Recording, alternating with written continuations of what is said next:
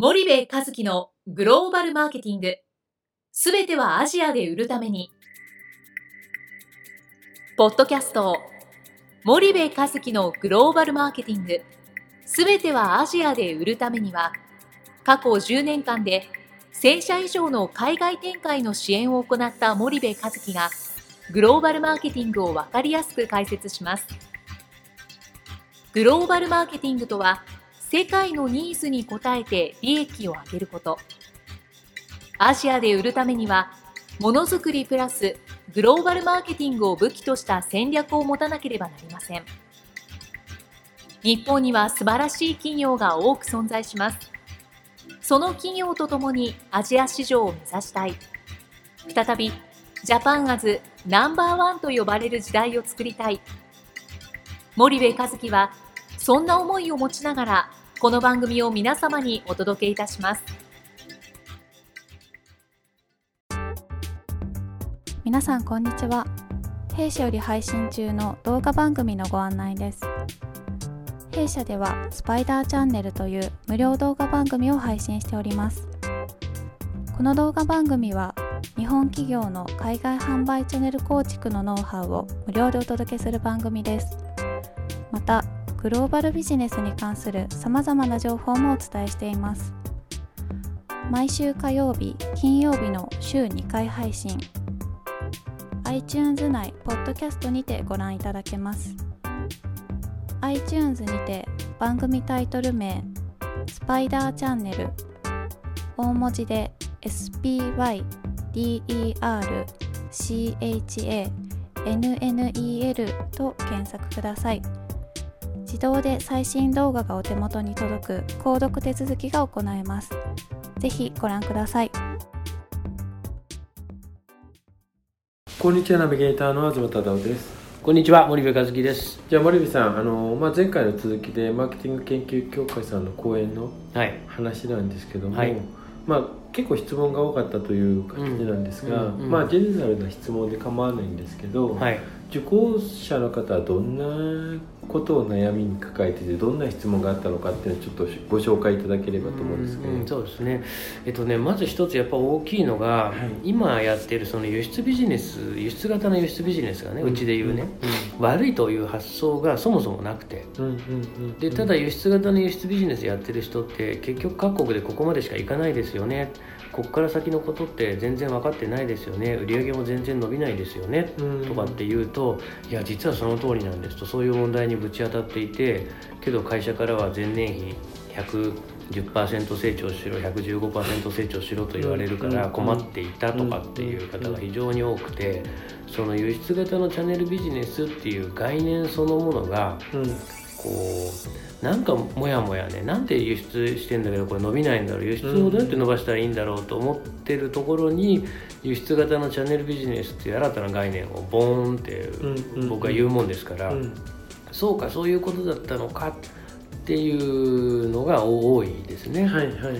でただやっぱり今まで輸出部とか貿易部とかっていうのは会社にあって、グローバルマーケティングとかね、チャンネルビジネスなんとか部とかってないわけじゃないですか。そうすると一体それに対してどう対応していったらいいのかっていうことと、あと組織のトップもそういう概念がないので、その組織のトップの概念をどう変えていったらいいんだみたいな、そういう質問が結構やっぱ出ましたね。毎回そうなんですよね。なんで私が言って組織のトップの概念は徐々に変えていきますよなんて言うんですけどね、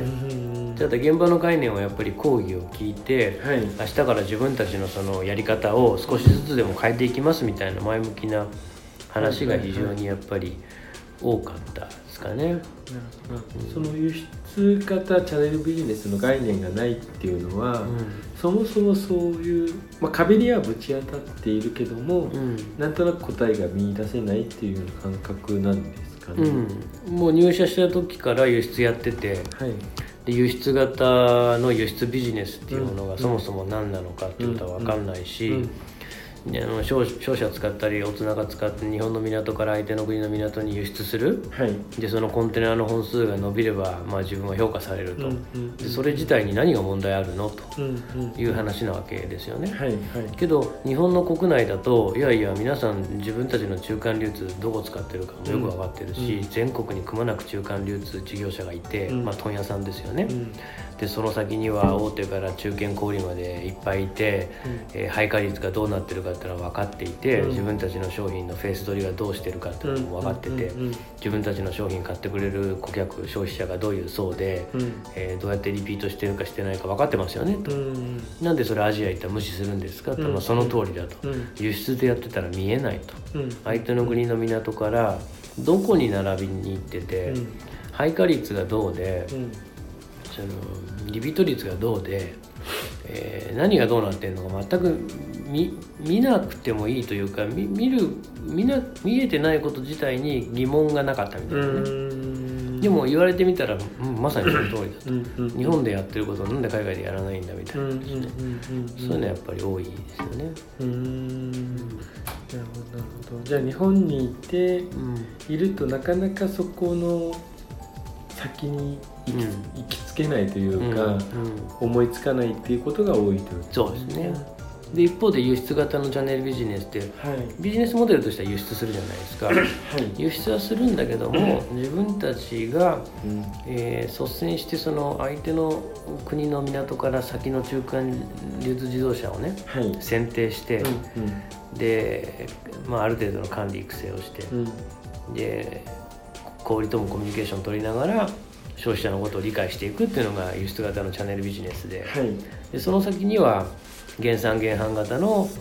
チャンネルビジネスがあるわけで、うんうん、その3ステップがすごく重要だっていうことに皆さんねすごくね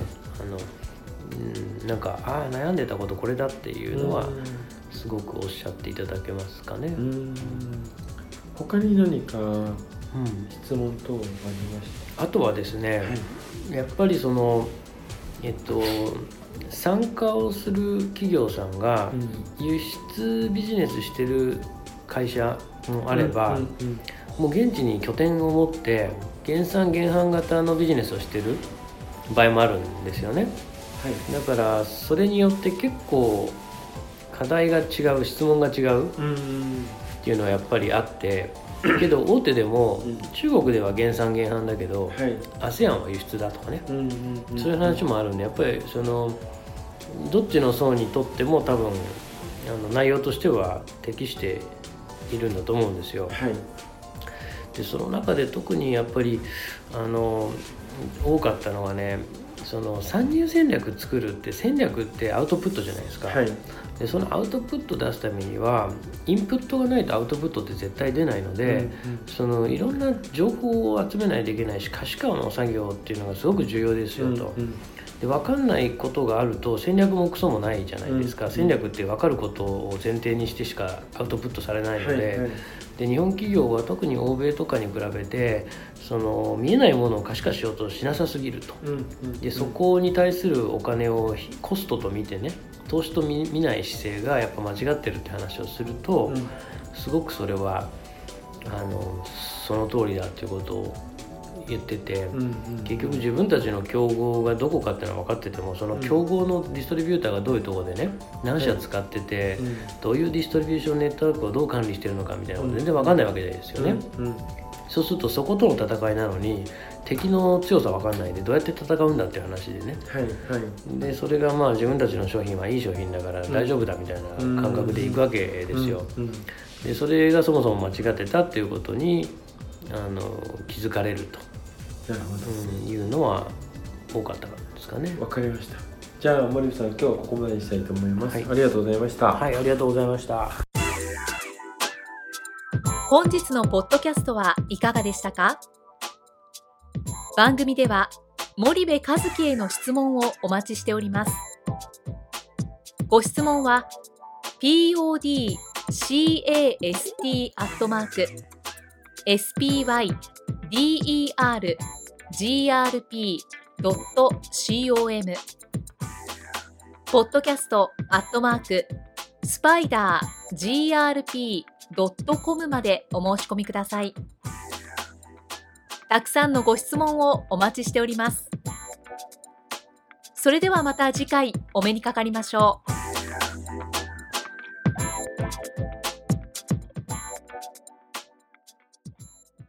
森部和樹のグローバルマーケティング。この番組はスパイダーグループの提供によりお送りしました。